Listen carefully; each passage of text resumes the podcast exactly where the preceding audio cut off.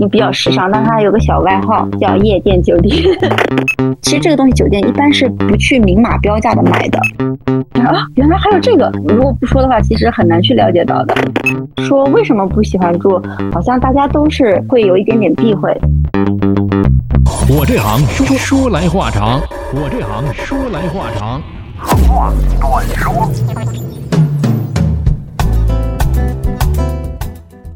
我这行说来话长，我们今天这一行呢，接着来请豆子跟我们讲一讲酒店这一行。豆子你好，嗨，你好。哎，上一趴呢，咱们讲到了一些关于前不久的一部电视剧，叫做《欢迎光临》里面的男主所从事的这一行，就是酒店这一行。而且说了啊，这个行在咱们中国已经可以追溯到三千五百年前，那不得是公元前了，是吧？那现在才二零多年，很多关于酒店的这些个方方面面，我们平时就是打尖或者住店，了解不多。嗯，无非就是登记啊，check in，然后拿了房卡啊，这个呃存个行李。就是这样，就是很多，但是你看了这个电视剧之后，又给了我很多的这些个疑问啊，脑子里的问号越来越多，所以我就联想起了自己在住店作为住客、作为客人到酒店的一些感受啊。首先第一个，我就想问豆子，我发现同一个品牌的酒店，咱们一进门之后啊。在大唐的音乐上，甚至还有这个香氛上，它都是有一个统一标识的，都是经过设计。是的，是的，是的。他们集团的话会有一个统一的标准，比如说我是某某集团，那我的香薰要是什么什么味道的，然后我的音乐，他们的音乐都是集团给的，然后这些音乐是有版权的，那你酒店不可以播放其他的音乐，这是不可以的。其实我们所见到的。就我们平时所说的什么 VI 视觉系统，这是不用说的了。还有很多我们感官，因为人的这个感官还是挺丰富多彩的嘛。你不仅是看到的，还有你。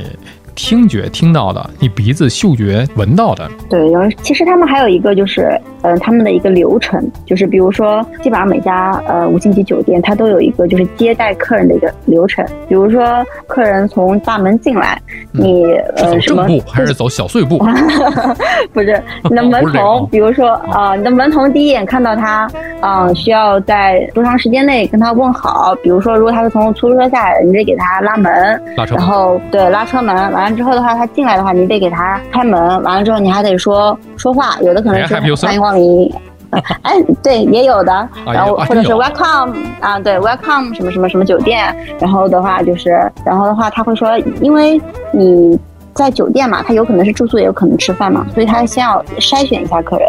啊，住宿的这边走，吃饭的那边走，怎么怎么地，都是有的。完了之后的话，就从礼宾呢，相当于把客人引到了前台，这是一个交接过程。完了之后，前台也开始给客人办入住啊，什么什么之类的。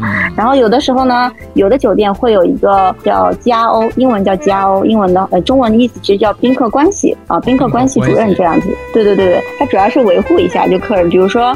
嗯，客人比如说刚来，跟他聊聊天，然后什么的，然后比如说或者说他有排队，指引指引排队，完了之后的话，就是退房的时候，可能再问问你一些入住的感受之类的。大体方向主要是相当于起到一些就是跟客人沟通的一个过程，比如说你有什么什么问题，你也可以问他，需要什么帮助，他如果帮助不了你，他会找他同事去帮助你这样子。这还有这个环节？对，但是不是所有的酒店都有这个职位，有的酒店可以，比如说礼宾多干点，前台多干点，这个职位就省了。哎，你这么一说，我又想起来了。我在去年应该是去年三四月份，因为工作的原因，我到广州。因为广州你知道，就广交会啊，特对对吧？系列会，它不光是一场会，系列会。我去三四月份，刚好好像是有一个时间差，嗯，不是特别的热闹那阵儿。我入住的是 W 酒店，W 其实万豪旗下的 是吧？对，挺好的牌子，特别有意思。就是前台呢，这个小哥呢会。跟你讲啊，您是第一次入住我们酒店吗？您是来了几次广州啊？啊，您打算一会儿吃点什么呀？让我给您推荐推荐吧。然后推荐了一些个，写了一些可能并不是像这个点都德那样的大众品牌，写了一些当地人可能会比较喜欢的一些个地道的，嗯，广式的一些个茶点、茶餐厅。哎，写的去了这还真是不错，他可以跟你说的非常细。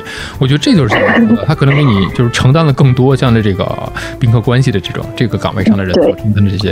而且细到什么程度呢？他会跟你说，哎，如果您今天想吃的就是简单一点，就是接地气一点，您可以去这个、这个、这个。如果说您要有一些重要的事件的话，哎，那宴请一些其他的客人，高档一点的，您去这家、这家、这家。哇，详细，就在我 check in 的这么会儿功夫里面，他能够把这个事儿跟你说的很详细，我觉得这是很了得。是前台吗？那他这个你要问工号了是吧？提出没有没有，他这个前台做的非常好，对对对。啊，这个这个小年轻，这个年轻的小小伙子真的是，我跟你讲，这他从每一个角度上来讲，严丝合缝，特别的到位，真的是很周到。立马你对这个酒店就会有一种，嗯，就是那四个字：宾至如归。对，其实你看这家酒店好不好，你就看他顾客的满意的程度就可以很能理解。你看你就这么一小会儿，其实你已经会一直记住的。包括你以后，比如说你现在在跟我嗯聊到这个，或者你以后跟其他人聊到的时候，你就会说，哎，广州这家 W 酒店很不错。为什么呢？因为我在前台遇到了一个这样的一个情况。那比如说其他人一听哦很好，那我下次也订这家酒店。这其实就是一个软文化的输出。哎。确实是，这是我们可以控制的一些个，就是在软文化上的一些个可控因素，还有一些不可控因素。比方说，我当时我还觉得我挑选这家酒店，这是刚才这个进房间之前我觉得不错，很舒服。但是进了房间之后，你就觉得，哎呀，早知不选这儿了。为什么呢？楼下的施工在挖地铁哦。你像当时他在修各个的马路啊，在修地铁，你想，嗯，就是很吵，对，你会觉得出门又不方便。就是在这种感觉之下，你会觉得。酒店是不错的，就是可能会在地点的选择上，可能这是自己的。当然我也没做这个功课，这个太细了，是吧？如果这个前台这个这这这这哥们儿，如果在我订酒店的时候出现在了手机另外一端，说：“先生，您先千千万别订啊，别订，正在地下施工啊，那那地地地底下正在挖地铁，先别订了。”哎，这个就满分了。当然这个开玩笑，这不可能，是吧？人家还是得开门做生意。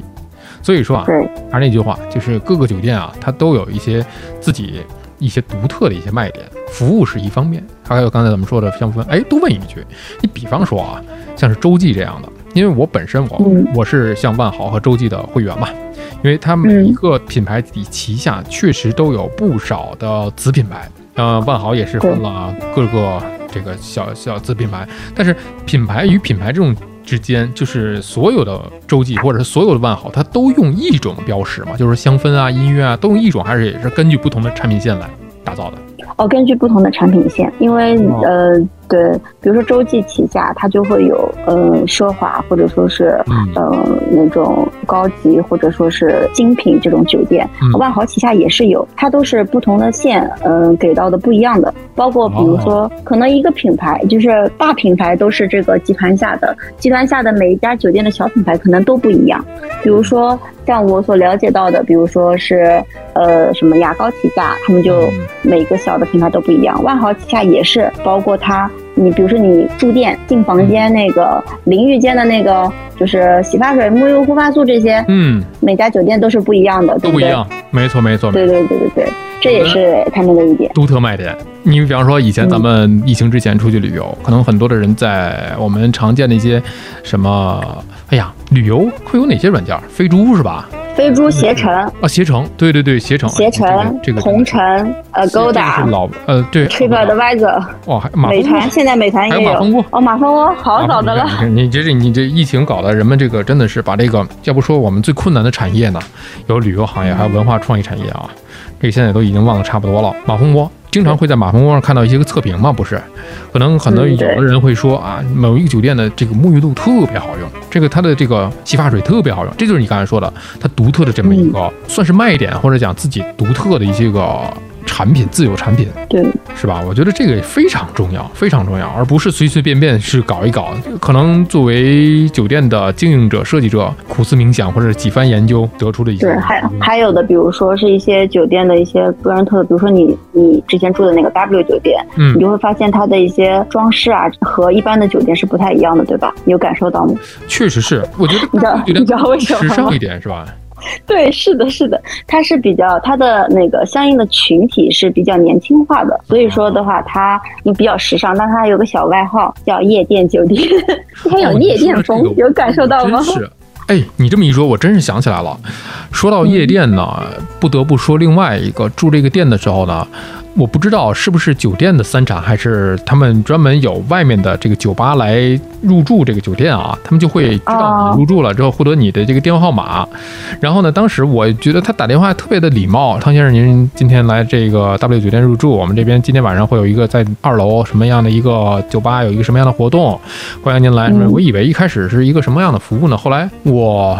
想了两秒钟，我觉得哦，我知道了，这是酒店里他们必不可少，可能会有一些个夜店啊，是吧？夜场啊这样的一个一个一个经营场所，可能是官方，也可能不是官方的，然后他会做一对你做一些营销，我觉得应该是这样的。嗯，我觉得应该，呃，你按照你说的感觉，应该挺像是酒店自己内部的一家嗯那个酒吧，因为大部分酒店的话，它呃是有那个酒吧。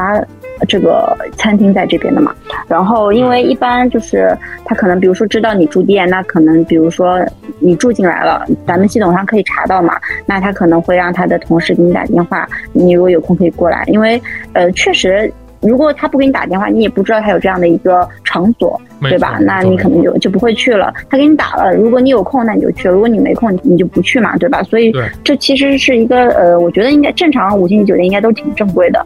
然后，但是一些其他的一些酒店有可能。会有一些外包的，所以说，呃，下次你可以出去的时候可以问一下，你是酒店自己内营的还是外包的？哦，人一听这么专业啊，我的天哪，你别来，我们不欢迎你。原来是个内部的人啊，哎，确实，像像这种万豪旗下的，应该是酒店自己，或者是讲合作的，或者这种感觉还是挺对，应该还是感觉挺挺正规的那种。但是我就一直肯定我得把时间排在，既然到了这样的一个城市，那肯定避免不了会有一些夜市文化。都到广州了，那当然。要好好吃一顿还要去 酒吧呢，那是不是就就有点浪费了，是吧？所以呢，我觉得一般来讲，对于我个人而言呢，出去住店的话，嗯。那当然，我这个级别它报销的额度可能够不上你住一个五星级的那么一个条件，但是啊，我还是会觉得选择一个五星级酒店呢，一是住的踏实，二一个是服务啊会安全啊都会好一点，哪怕自己补一些差价呢。而且呢，像我注册的这个万豪也好，洲际也好的这个会员，我可能自己会积累一些个分值，也会去。照着这两个大的集团酒店去找，因为你有的城市是有万豪，有的城市它没有，没有没有万豪，没有洲际，只有一家，或者讲你两个是比一比，就均摊开了嘛，有的选嘛。对，是这样的，我就我这个习惯啊，可能每个人都不太一样啊。还有一个就是说，咱们每一家酒店，你看都有刚才说到了洗发水啊什么之类的，这是非卖品，是吧？这是这个酒店里的一些供你来日常用的，还有一些周边商品，有哪些周边商品是值得我们去买的？嗯，其实不是所有的酒店都有这种周边商品的，然后大部分酒店我感觉是没有的。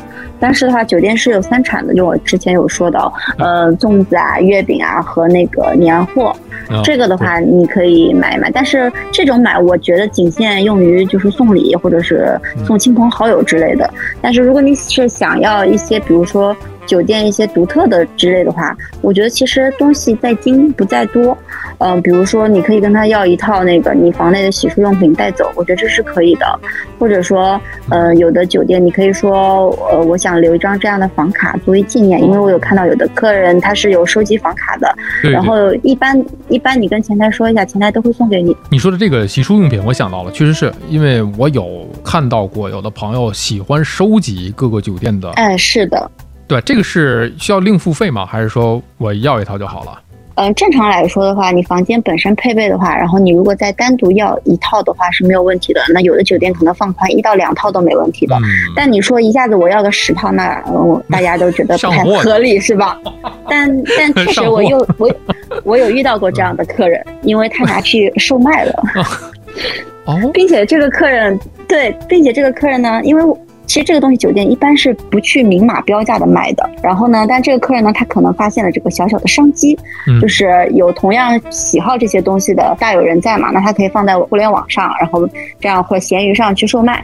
所以他发现这个商机之后呢，他就每一次过来住的时候呢，他都会多要一些。那他多要个一两份呢，其实大家是给的，包括有的时候拖鞋啊，酒店拖鞋大家穿很舒服是吧？啊，对。但是呢，他发现一两份呢不够他，于是呢，他就开始发挥他丰富的操。做，比如说，他也了解酒店，它是一个工作，它是有时间段的，他可能知道有早班、中班和夜班，所以他就分不同的班次。给人打电话，这样的话呢，可能接到你电话的不是同一个人，所以他并不知道你前面可能送了啊，所以他就会哎，真是好几套这样，对对对。哇天哪，他不违法，但是我们不提倡。哎，是对对对，这个建议。毕竟酒店也是做生意的啊，这些东西是给客人这能够，我们也是从环保角度上来讲，现在有的酒店都不提供这些了。很多酒店现在已经开始进行改革了。对。是一八年吗？是一九年？我忘记了，不提供了。就是他会问你，如果你没有的话，你找他要会有，但是他不主动给你提供这些了。对，比如说像其实我们在国外住酒店的时候会发现，嗯，国外的话它是不提供一次性牙刷的，然后但是我们国内的酒店基本上都是提供的。但我记得从去年开始吧，就已经开始有酒店开始想要去改革，但这个改革可能有点难，因为我们国内的话就是大家的可能理念还没有转换过来说这个，其实它也是为一个环保角度去想，因为现在慢慢都是要环保化嘛。对。就像有的酒店，比如说，呃，以前我们放在淋浴间那都是小的小。瓶小瓶的，对吧？对。然后现在有的酒店呢，它开始放大瓶了。哦。大瓶呢，这有的人就说，哎，怎么你五星级酒店还放大瓶？感觉就像我去了快捷酒店一样。实际上，但是它的嗯集团理念就是说想要做环保。它现在相当于也在试水嘛，我不确定就是大家能不能接受这一改变。得换了大瓶，那个顾客那个客人正好打电话给我来十瓶。那个行李箱可以死了，亏死了，可以死了。这这客人也不常见啊，这是个别的这个客人。还是那句话，咱不提倡这样做啊。这是在，这是一个一 一个疑惑，就是你看，哎，对了，说到这个独特的商品啊，你最近在一些小商品店，比如说名创优品这样的小商品店，会买到一些香氛。我家也有，就是这种不同酒店的那种，比如说这个是啊，哪个那广交会的哪个哪个酒店的，哪个用的啊，威斯汀就有，就是他们独特的这种，可能跟那个某一个商品店去合作联名联名款，这种香氛确实是有的，非常好闻。这个大家可以去尝试尝试啊。就是我也不太清楚到底是他卖哪家酒店的，啊，自己去学摸学摸吧。也好多年没搜一搜，嗯，好多年没 找一找，真的是好多年没住酒店。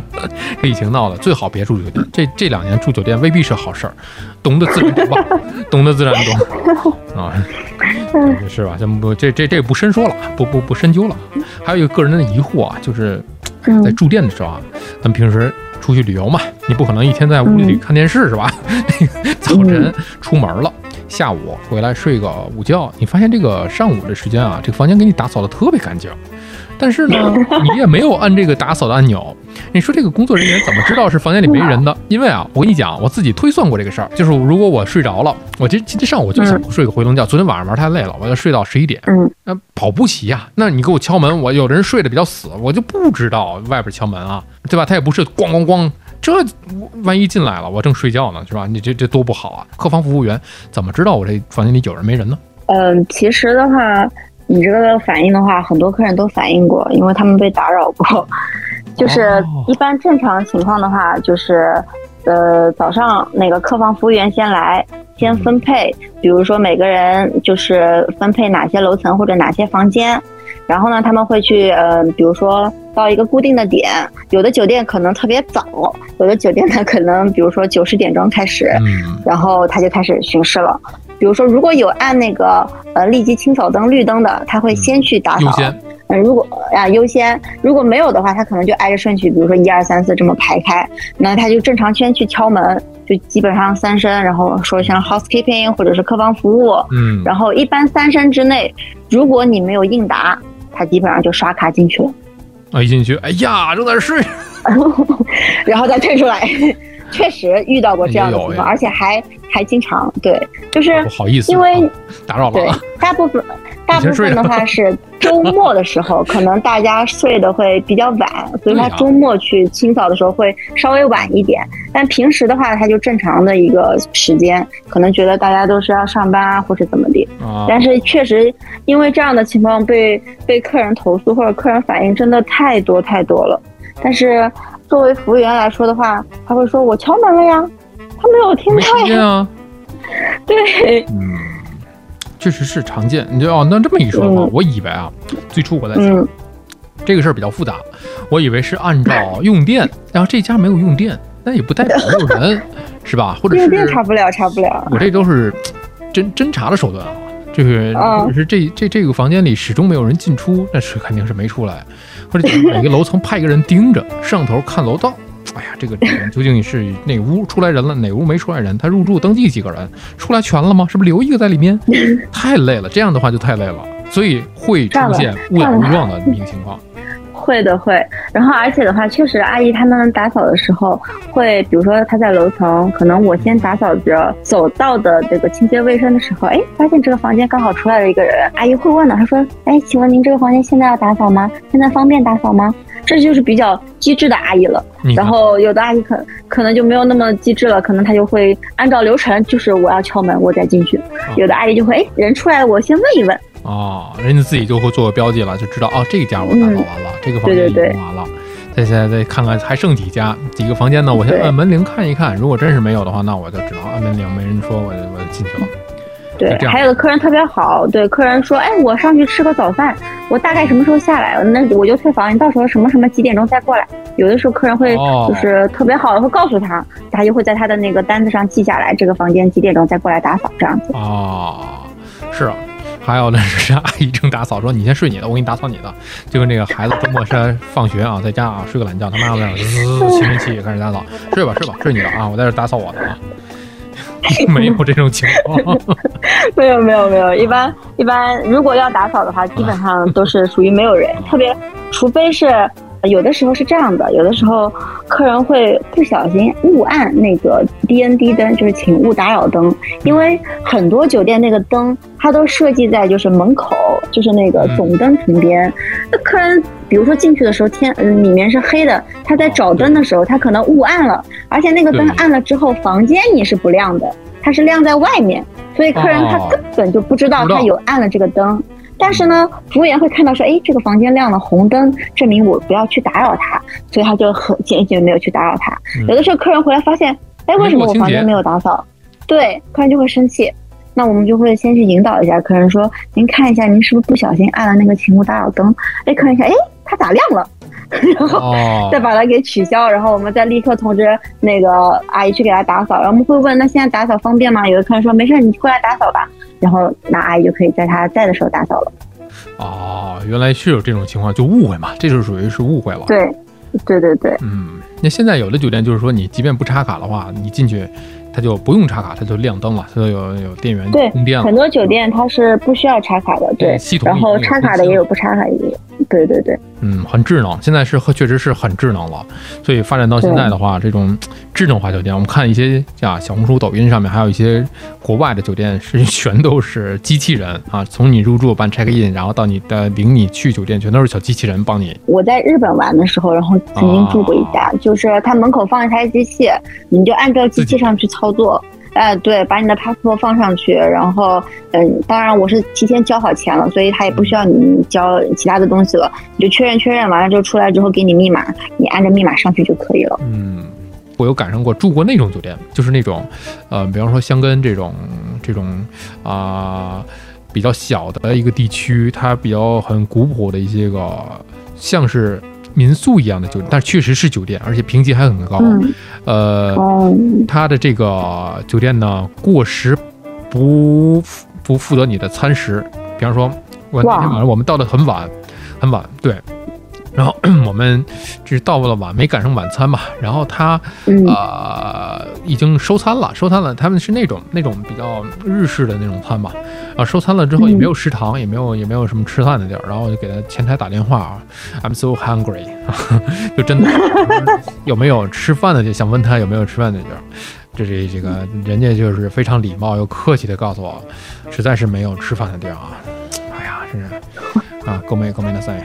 就是我们也没没有办法，他大概给你指了一个地儿，他说出去往那边走个十分钟会有一个 Seven Eleven，啊啊 Seven Eleven，那大黑色的也没有路灯，那也都山区山路啊，那都是。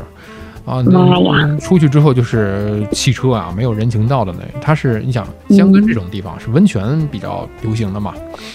嗯，对，是的，是的，偏一点。然后你到那边，你往哪找啊？人生地不熟，反正就忍一忍吧。到了转天早晨，到时候早晨很丰盛啊。它不仅丰盛，而且它会到点儿时候让你起来。呀，天哪，你睡了，你觉都没法睡。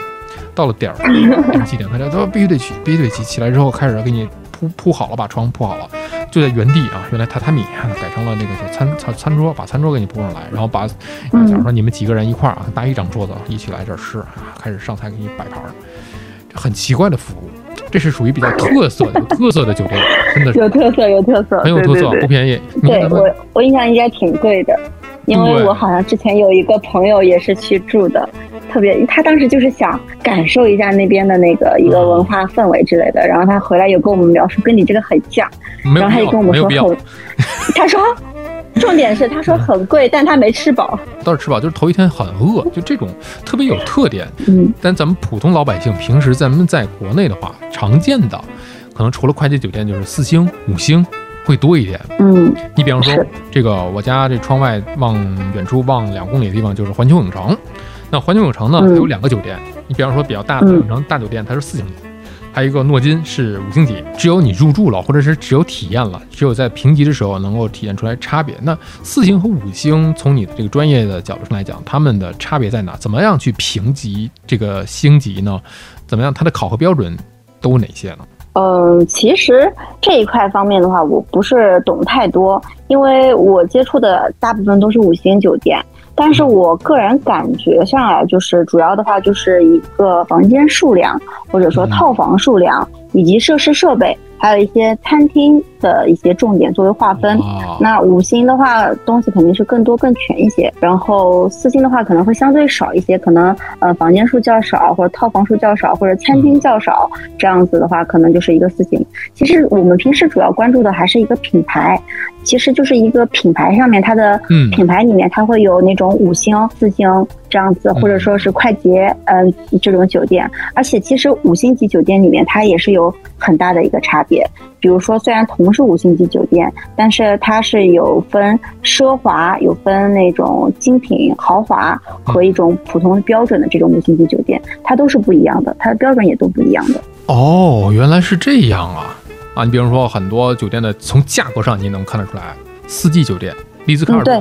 对吧？对，四季丽兹都是属于比较奢华的。你再说一个奢华比较顶级一点的，宝格丽啊，宝格丽一晚四千多，普通房间。所以你就是说他们在宝格丽也是这个五星吧？对，嗯，所以五星跟五星之间差距也还是挺大的，很大的，对。还有很多酒店，它其实是同品牌上面，比如说同样的，就是比如说什么万豪啊、什么丽兹卡尔顿这些之类的，它可能坐落于不同的地方，它可能也会分那个，比如说商务酒店或者是度假型酒店，这都有分的。虽然是虽然它是同一个品牌，但它可能不同的城市、不同的地方，它也会分度假或者是商务都不一样。有六星级酒店吗？呃，我们国内一般基本上都是五星级。我听说呃六星级。对，我也听说过那个迪拜那个什么什么酒店，对对对对对。但是六星级我没有听说过。其实大部分现在基本上，如果你特别好，他们会说，呃，超五星。超五星。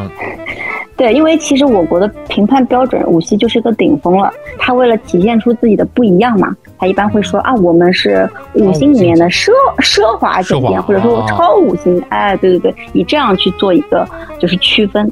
说一点这个实际的啊，不同的地区的国家的不同的客人，其实这一点是由我上一期聊民航业聊这个在海外的，就是外地航空公司的一个我的一个朋友在那边任职的时候，他所在飞的航班里面所感触到的不同国家、不同地区的客人，因为可能文化、宗教信仰不同，他在意也是忌讳的点。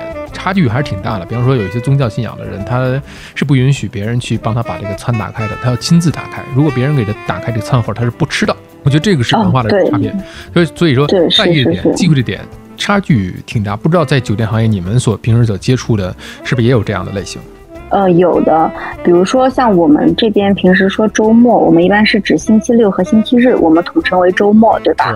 但是其实，在中东有些地方，他们的周末是指星期五和星期六。星期五啊，他们周日要上班吗？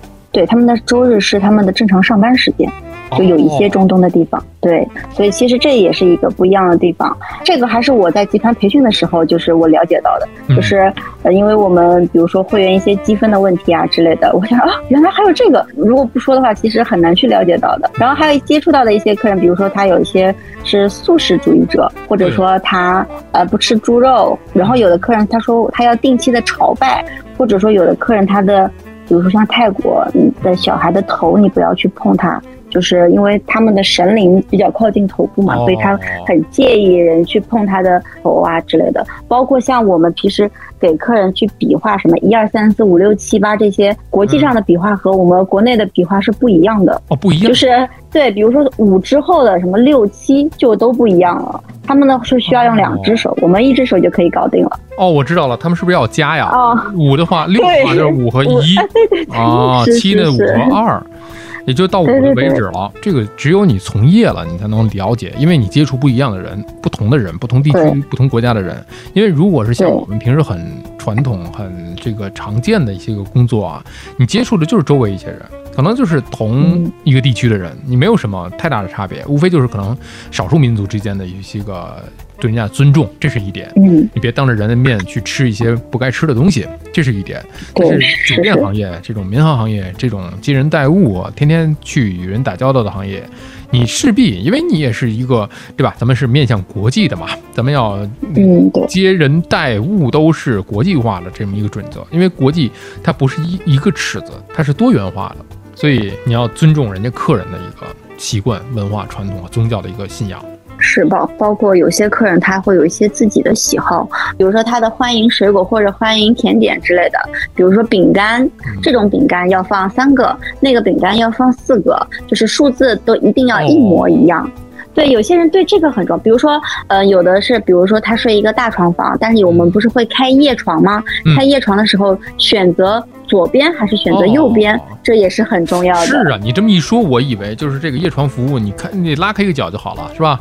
你这这个是左右边还有，因为你说到这个细节的时候，我想到从数字上来讲啊，有的楼层没有咱们中国人就可能是哦，对对对，四字不吉利嘛，四字不吉利，可能十三不吉利，十三不吉利，是是是，是吧？现在所以这楼层去掉嘛，改成别的数字。其实很多对对对对对很多很多，就是稍你稍微注意一下的时候，可能就在你身边的这些酒店就是这个样子，是吧？就是这些个细节。嗯。可能就是以别的数字来代替，您是十四楼，并不是十四楼，那是十五 A 或者怎么十二 A 代替十三，啊，这样的一个忌讳的点。这咱们说的是文化传统上的一些忌讳啊，还有一些咱们说一些玄学上的一些忌讳啊。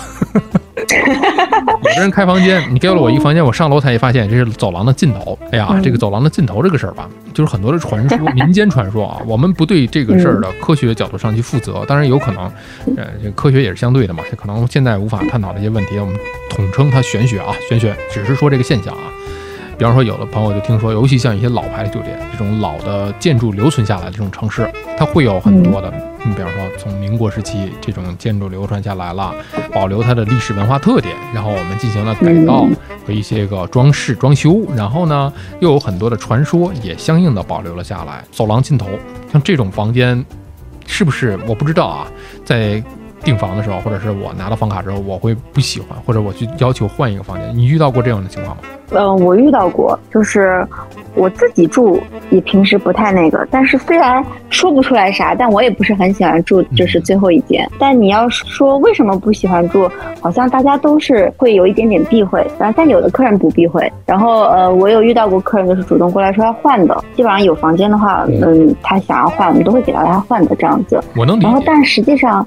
对对对，但其实你要真说这个房间有啥，其实也没有啥。但是人就是有一个心理上，因为你想，你本身你是去一个，呃，肯定不是在家里嘛，去外地或者说去其他一些陌生地方，你本身就觉得已经嗯比较陌生了。你再住一个自己心感不到底，哎，缺乏安全感，所以说非常能理解客人。所以说，呃，如果在。情况允许的情况下，我们是愿意帮客人换房的，并且如果人员情况允许的话，我们会让员工先带着这个客人去他下一个房间看，他满意了再换，这样就避免二次、三次再换房了。非常的周到啊，这就是这一期的走进科学啊，大家走进走廊的尽头的那家房间啊。其实说到底啊，有两种说法，非常科学的两种说法。喜欢的人觉得非常安静，我不会受到周围走来走去、过来过去人的打扰，对吧？是，这是一种喜欢的人的选择。另外一种不喜欢的人选择呢，觉得如果万一发生了一点不好的事情，比方说火灾呀这种安全风险的时候，逃生不好逃生，我可能选择一个离走廊近的一个房间，这样的话我出去逃生会方便一点，时间能够啊有利一点。其实说白了各有利弊，每个房间当然现在我们的这些酒店的建筑里面，消防的设备肯定都是达标的，甚至可能会相应都会非常先进一点，这一点我觉得就不用去多虑。对。可能会消防肯定得过对，这个是肯定要过的。现在非常严格啊，甚至可能现在我见到的一些酒店，它的消防设备，而且还都特别，只能说是多，不能少，这是一定的，这是保证我们客人的一个安全。再有一个，从就是玄学的角度上来讲，有的朋友可能会讲过一些故事啊，玄乎的一些故事，这些故事啊。有的是我听来的，有的是真的是从刚才我们说到的一些个旅游类的软件里边，大家写测评的时候写的。我觉得写多了可能能编成一本小故事，是吧？啊，对，我觉得其实我挺喜欢看大家写的那些测评的，就是有的时候我其实会在一些网网站上看，对，因为。本身我自己的工作的时候，有的是负责一部分这一方面的。另外的话呢，因为我也经常和一些经常出差的一些客人，嗯，关系还不错，就是大家还平时聊聊天啊啥的，关系都不错。他们有的时候也会给我分享，就他们看到的一些比较神奇的事情啊，或者一些搞笑的事情啊，大家都会有分享。所以其实看大家去写的那些就是评论啊、机遇啊，我觉得都挺好的。我觉得其实应该让编剧去看一看，这样他会有更好的灵感。更真实。对对对对对。哦，对，我突然想到了，你还负责这个市场。场市场部啊，现在是在市场部里面工作，可以。咱们下期再录的时候，你可以做，咱们做成广告类型的，可以付费了，可以让 单位来付费来制作啊，特别好啊！突然间给我的一个启发启示，原来是可以这样操作的。下次我们就可以录出这个酒店的名称、坐标、地点、咨询热线，然后我都可以把头图、封面图都给你换成你们酒店的 logo 啊，都没有问题啊。写电话号码，最后我给你播报一遍啊，来来来一遍播报的都可以的。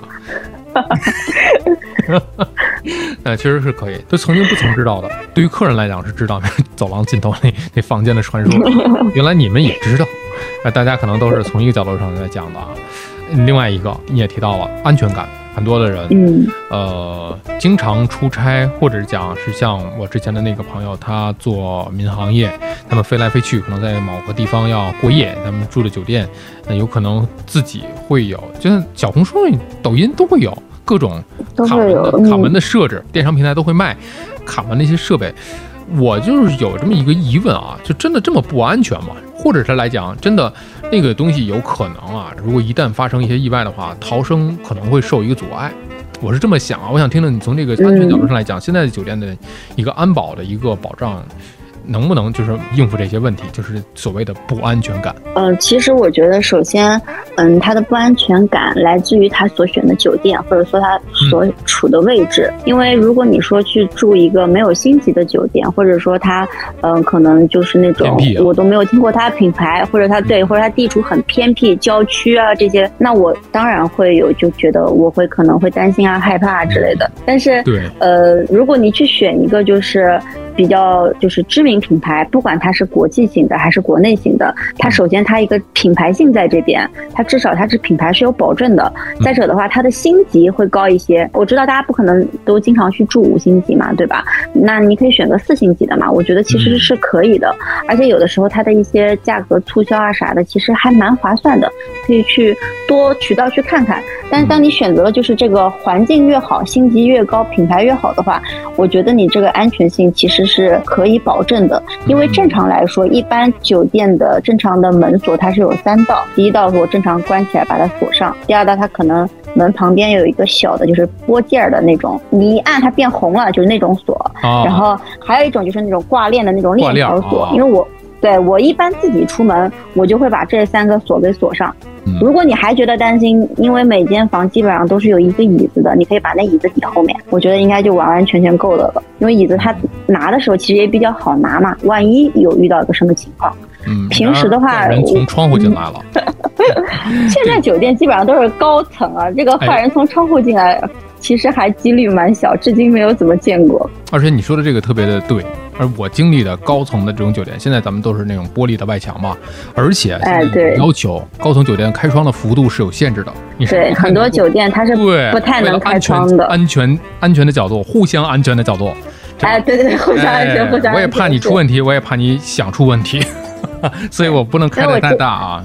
我之前有一家酒店，它就很高，它就六十多层嘛，然后就特别高。然后那家酒店就它没有办法开窗户，之前就经常有客人不能理解，但后来其实跟他解释之后，他也能理解，就是也是为了一个安全的角度去那个。你别说六十多层，二十多层都不可能让你开窗户的啊！